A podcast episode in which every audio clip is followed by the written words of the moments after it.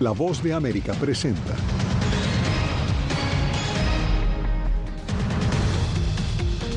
Estados Unidos no cesará sus labores de vigilancia aérea pese al incidente con un avión ruso que derribó su dron sobre aguas del Mar Negro. Inestabilidad en los mercados bursátiles tras la quiebra de dos bancos regionales estadounidenses. Ola invernal le complica las labores a los repartidores en Nueva York. Muchos son hispanos. Y la presidenta de Honduras cambia de rumbo y anuncia que iniciará relaciones diplomáticas con China.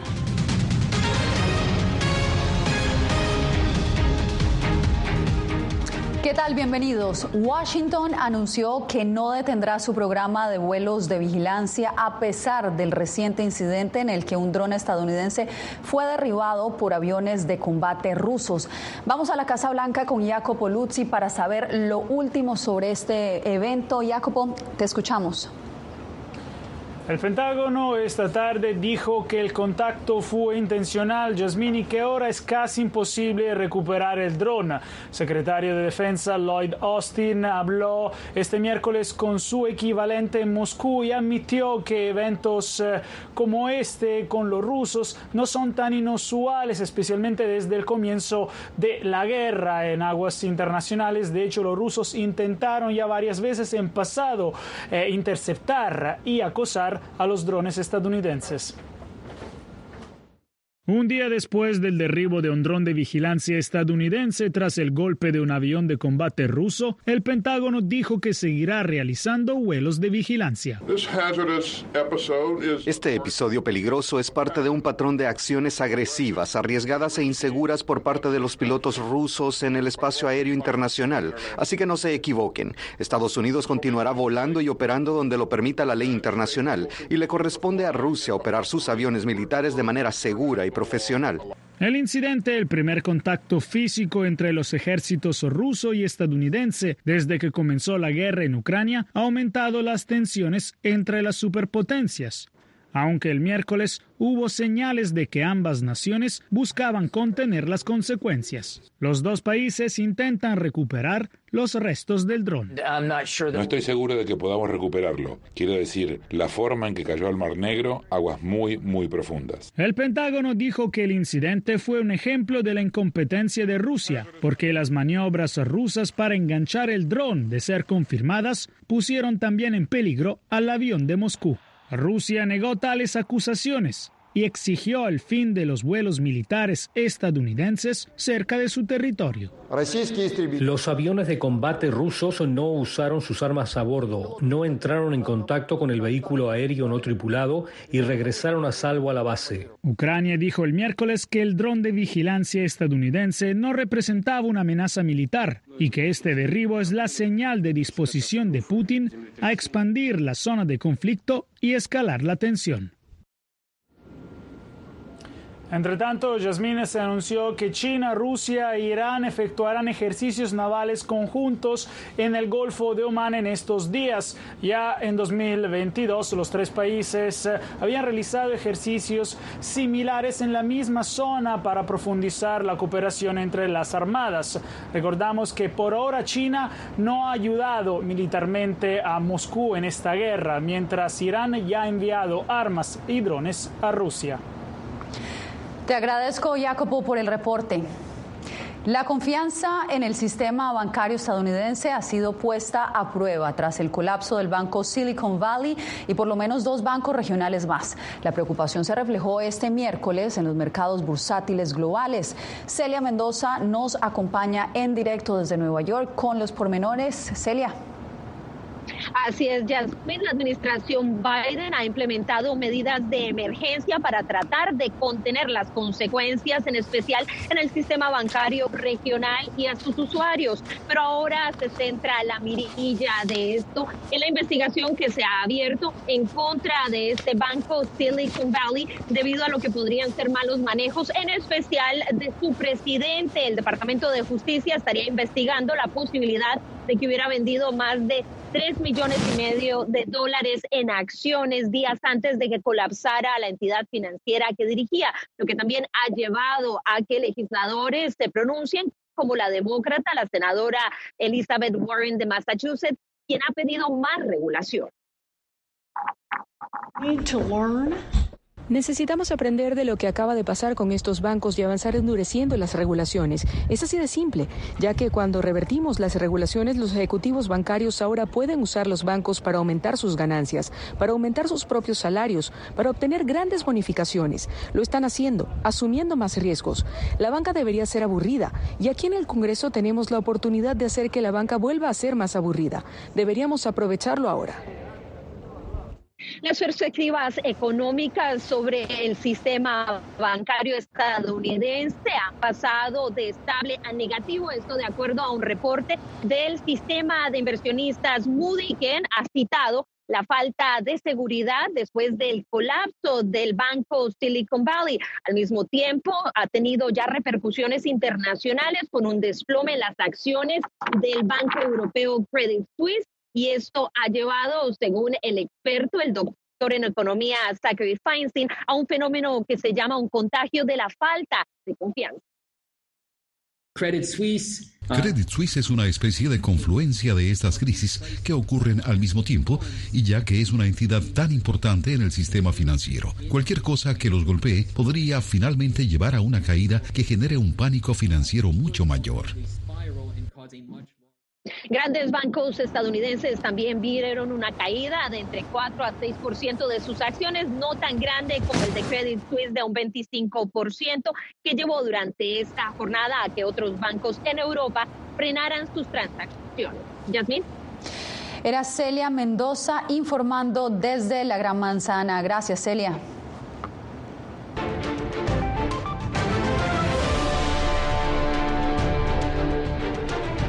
La lluvia y la nieve le están complicando el trabajo a repartidores en Nueva York. Una gran cantidad de ellos son latinoamericanos que se ganan la vida en las calles de la Gran Manzana. Ángela González nos trae una radiografía de lo que pasan estos migrantes. El mexicano Jorge Toribio lleva 10 años repartiendo comidas en su bicicleta. Su jornada transcurre pedaleando sin importar si hace frío o cae lluvia o nieve, como sucedió con la reciente tormenta invernal. Durante el mal tiempo, aumentan los pedidos y su oportunidad de ganar un poco más, pero también corre más riesgos. Sí, a veces porque tiran aceite, a veces de las pinturas verdes aquí. Ahorita cuando está nevando se pone más resbaloso la pintura. Los repartidores de comida ya son parte del paisaje neoyorquino y cuando las autoridades piden a los residentes quedarse en sus casas por el mal tiempo, son ellos los que salen a la calle y mueven la economía de la ciudad. En sus bicicletas no faltan los guantes en el manubrio para mantener sus manos calientes y poder maniobrar. Lo principal es tener ropa de lluvia y zapatos de, lluvia también. Las cargas pesadas son otro inconveniente. Tomás, repartidor de pedidos de raíces dominicanas, dice que ha transportado más de 200 kilos en su bicicleta y que así se le hace más difícil frenar.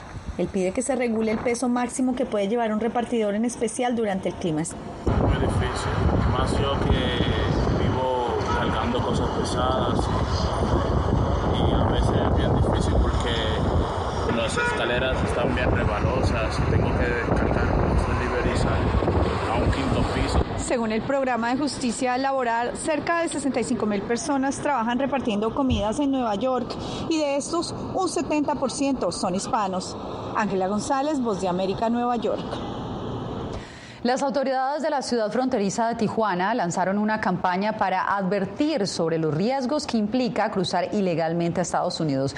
Pero como nos informa Vicente Calderón, un día después de su lanzamiento ocurrió la peor tragedia de contrabando marítimo en esa zona.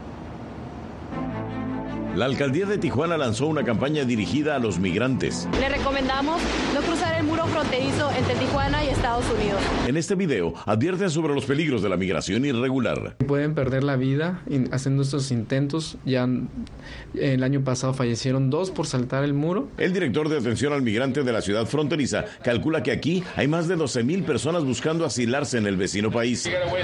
En los albergues locales, casi todos de organizaciones no gubernamentales, hay unos 5 mil a cada persona más o menos se les cobra entre 5 mil y 10 mil dólares en cruzarlos de esta manera. Esta zona tiene la frontera más fortificada. En algunos tramos hay hasta tres muros, además de tecnología y agentes para detener a los migrantes. Tampoco cruces por el mar, ya que es muy peligroso.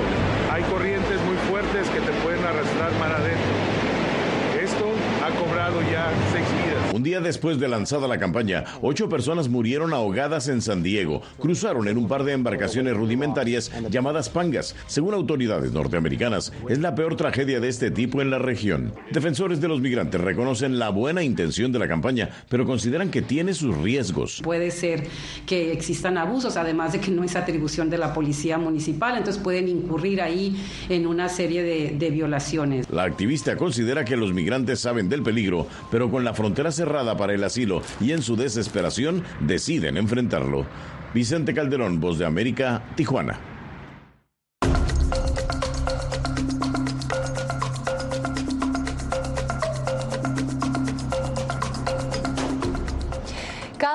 Miles de migrantes se aventuran al mar para llegar a territorio estadounidense. Bueno, pues dos haitianos que viven en Puerto Rico se propusieron brindar refugio a quienes lo arriesgan todo en el camino.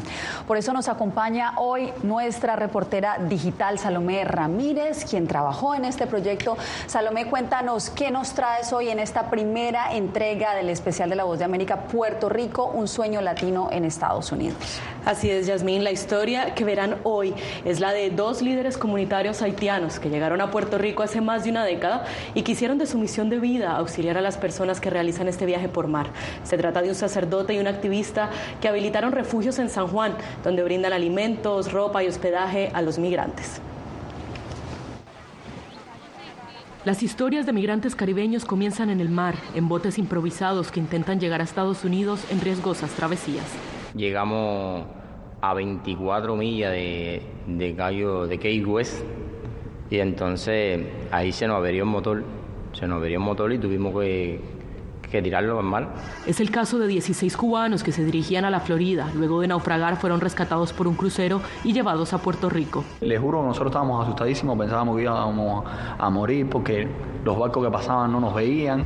En territorio estadounidense fueron conectados con un sacerdote haitiano que les brindó refugio en una parroquia donde pasan el tiempo entre música y juegos de mesa. El migrante trae una mochila lleno de sueños que cuando llegó en la tierra americana, que debo hacer, yo lo ayudo para que pueda cumplir un poquito del, del, del, sueño. A unos minutos, otro líder haitiano habilitó una residencia en San Juan para recibir a migrantes que son abandonados en islas inhabitadas.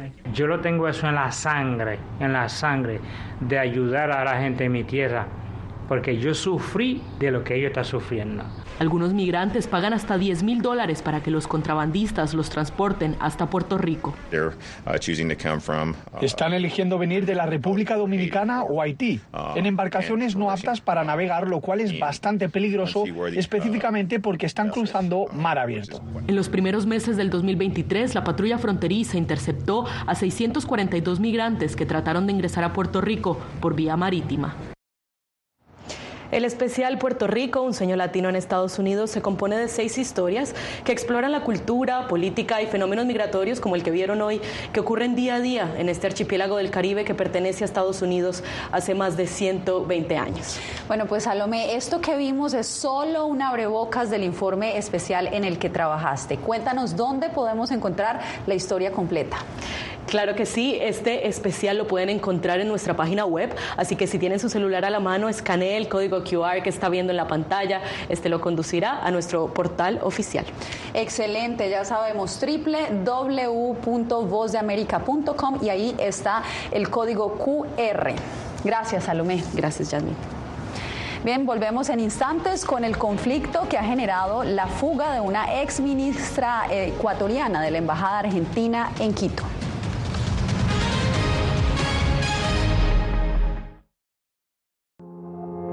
Puertorriqueños somos unos animales raros porque tenemos esta ciudadanía americana.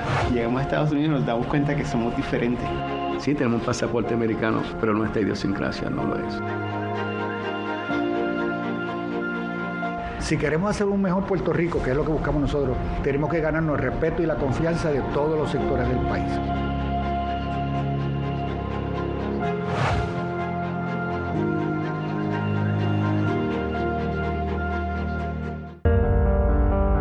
Tiempos de cambios, cuando el mundo parece incierto y lo que escuchamos no refleja lo que vemos,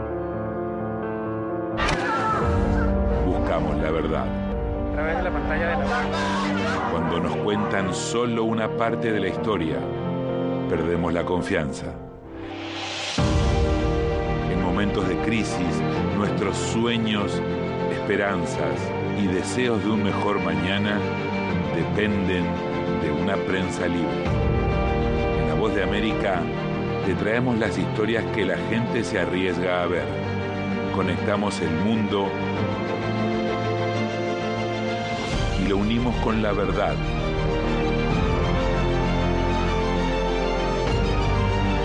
En La Voz de América te presentamos el panorama completo.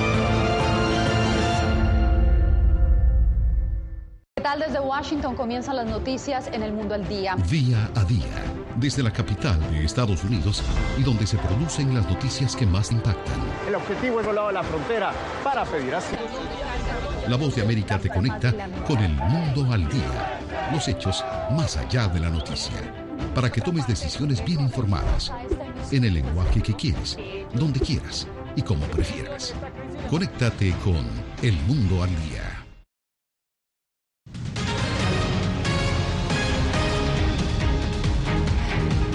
La presidenta de Honduras, Xiomara Castro, anunció que establecerá relaciones diplomáticas con China. La decisión ha generado reacciones incluso fuera de la nación centroamericana. Óscar Ortiz con el reporte desde Tegucigalpa. En la década El gobierno de Honduras reveló que buscará establecer una relación con China, así lo confirmó en Twitter la presidenta Xiomara Castro.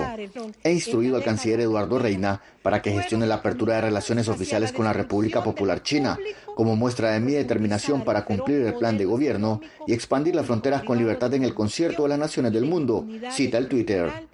Desde la Cancillería aseguran que esta decisión busca que Honduras se posicione en nuevos mercados para generar mayor inversión en beneficio del pueblo hondureño. Y los beneficios que puedan darse para Honduras y para el pueblo hondureño, un país que necesita crecer económicamente, que necesita inversión. Eh, y de hecho ya China, China es el tercer socio comercial de Honduras, sin necesidad de tener esa relación diplomática, ya eh, es una realidad que tenemos. El gobierno de Castro había expresado su postura de mantener relación diplomática solamente con Taiwán, un territorio autónomo sobre el que China reclama soberanía absoluta. La Cancillería de Taiwán pidió a Honduras a no caer en la trampa de China y tomar la decisión errónea de dañar la larga amistad entre Taiwán y Honduras. El internacionalista Graco Pérez considera que la decisión de Castro es errónea. Están creando falsas expectativas y las implicaciones, por supuesto, porque usted cuando rompe una relación de este nivel con un país tan importante en el contexto internacional como Taiwán, en este momento geopolítico, entonces todas las piezas del tablero de las relaciones internacionales de Honduras se mueven. Y por supuesto va a existir un enfriamiento de las relaciones con Estados Unidos, con Europa Honduras pasa a formar parte de la lista de países centroamericanos como Panamá, Costa Rica, El Salvador y Nicaragua, que rompieron con Taiwán para pasar a establecer relaciones con Pekín. Oscar Ortiz, Voz de América, Honduras. La fuga de una exministra ecuatoriana de la Embajada Argentina en Quito tiene enfrentadas a ambas naciones. Los dos países respondieron expulsando sus embajadores. Néstor Aguilera nos reporta que la exfuncionaria estaría en Caracas. Crisis diplomática tras la evasión de María de Los Ángeles Duarte, quien ocupó importantes cargos durante el gobierno de Rafael Correa y que permanecía refugiada en la Embajada de Argentina en Quito desde el 20 de agosto de 2020, alegando una persecución política. La noticia se dio a conocer mediante un comunicado de la Cancillería argentina. El Ecuador acaba de entregar al embajador Gabriel Fuchs de Argentina en Ecuador una nota verbal en la que nuestro país ha tomado la decisión de declararlo persona no grata. La misma Cancillería argentina informó luego que Duarte, sentenciada por la justicia ecuatoriana por el delito de cohecho, un caso de corrupción, viajó a Caracas y que se presentó en la embajada argentina en ese país. Su abogado dijo que en nada cambia la situación legal. Veo que la arquitecta se ha pronunciado en, en, redes sociales, en Twitter, ha indicado que esta decisión la ha tomado en virtud de que el gobierno ha negado su salvoconducto. En las próximas horas se prevé que comparezcan ante el legislativo el canciller, el ministro del Interior y el comandante general de policía, citados por el asambleísta Fernando Villavicencio, quien calificó al hecho protagonizado por Duarte como una sospechosa fuga. Que hay una complicidad del gobierno argentino como también hay una complicidad del gobierno de Gustavo Petro al haberle permitido que ella llegue a Colombia, porque se presume que esa fue la ruta de la fuga y el escape hasta los brazos de Nicolás Maduro. Para el internacionalista Carlos Estarellas existen hechos que deben ser aclarados. El embajador debió haber sabido, porque no se fue por la ventana, salió por la puerta. La crisis escaló tras el anuncio de Argentina de pedir el retiro del embajador ecuatoriano en Buenos Aires, Javier Monge. Néstor Aguilera, Voz de América, Quito. Al volver, Naciones Unidas se pronuncia sobre el brutal asesinato de seis indígenas nicaragüenses.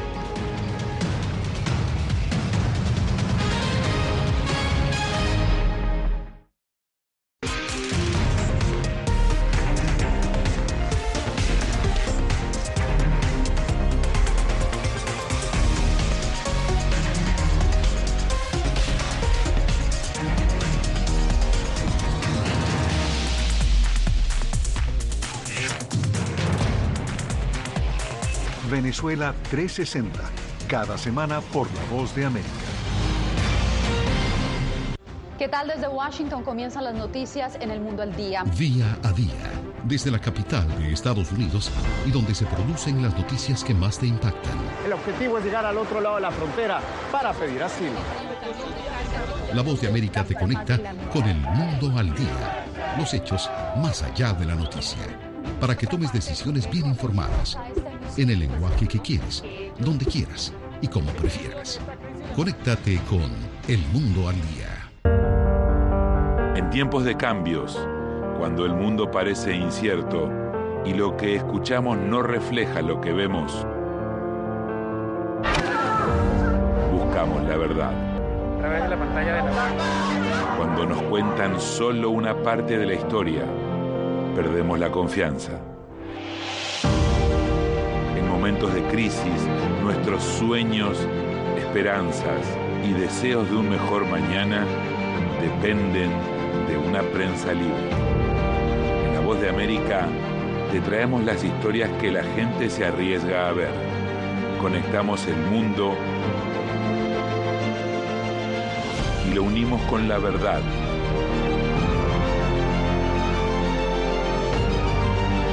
En La Voz de América te presentamos el panorama completo.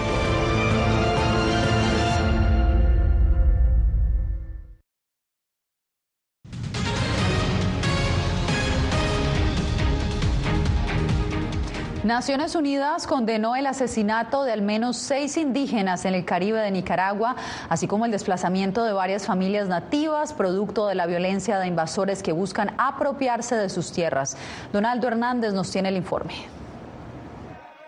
El asesinato de seis indígenas en la costa caribe norte de Nicaragua el pasado sábado ha conmocionado a la ciudadanía y la Oficina de las Naciones Unidas para los Derechos Humanos se ha referido al crimen como una acción brutal de un grupo de armados invasores.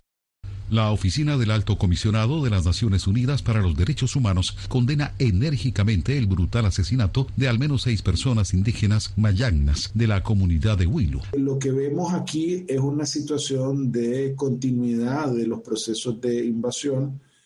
Amaru Ruiz, un ambientalista que lleva más de una década investigando las comunidades nativas, denuncia que a pesar de decenas de asesinatos de indígenas, las autoridades nicaragüenses siguen sin detener las invasiones a estos territorios. Es una situación que hemos venido denunciando sistemáticamente y que obedece a que no ha habido voluntad política por parte de las autoridades el gobierno del presidente Daniel Ortega no se ha referido al asesinato de estos seis indígenas. Sin embargo, el gobierno territorial autónomo Mayagna se pronunció en un comunicado.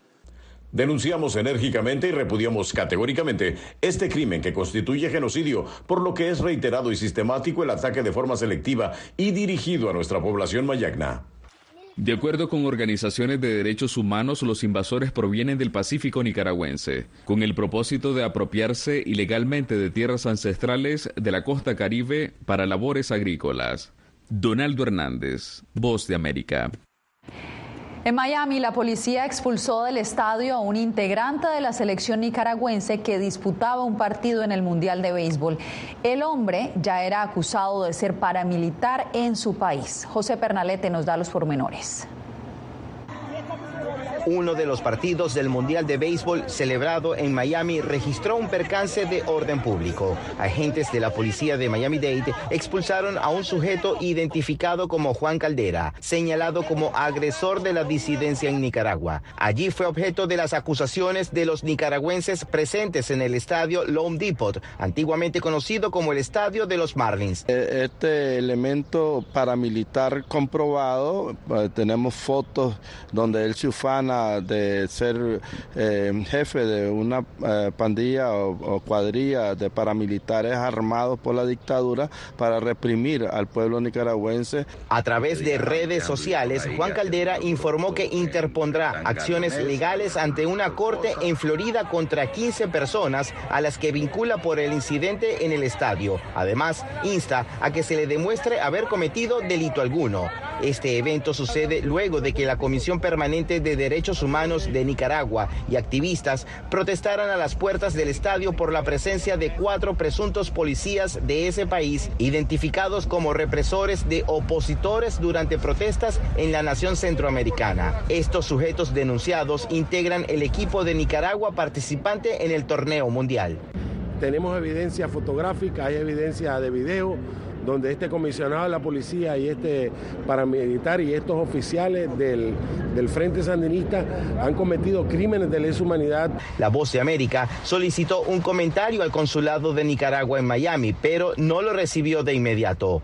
José Pernalete, Voz de América, Miami. Hacemos una pausa y volvemos en minutos.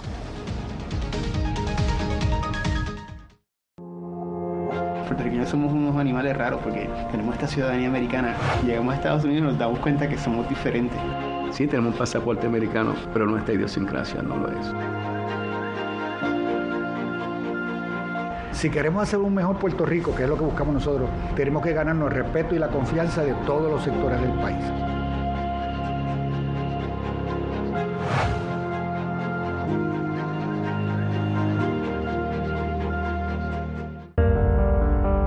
Tiempos de cambios, cuando el mundo parece incierto y lo que escuchamos no refleja lo que vemos,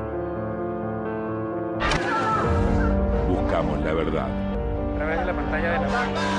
Cuando nos cuentan solo una parte de la historia, perdemos la confianza. En momentos de crisis, nuestros sueños, esperanzas y deseos de un mejor mañana dependen de una prensa libre. En La Voz de América te traemos las historias que la gente se arriesga a ver. Conectamos el mundo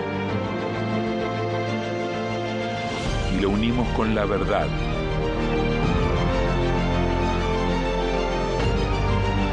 En La Voz de América te presentamos el panorama completo. Washington comienzan las noticias en el mundo al día. Día a día, desde la capital de Estados Unidos y donde se producen las noticias que más te impactan. El objetivo es llegar al otro lado de la frontera para pedir asilo. La voz de América te conecta con el mundo al día. Los hechos más allá de la noticia. Para que tomes decisiones bien informadas. En el lenguaje que quieres, donde quieras y como prefieras. Conéctate con El Mundo al Día.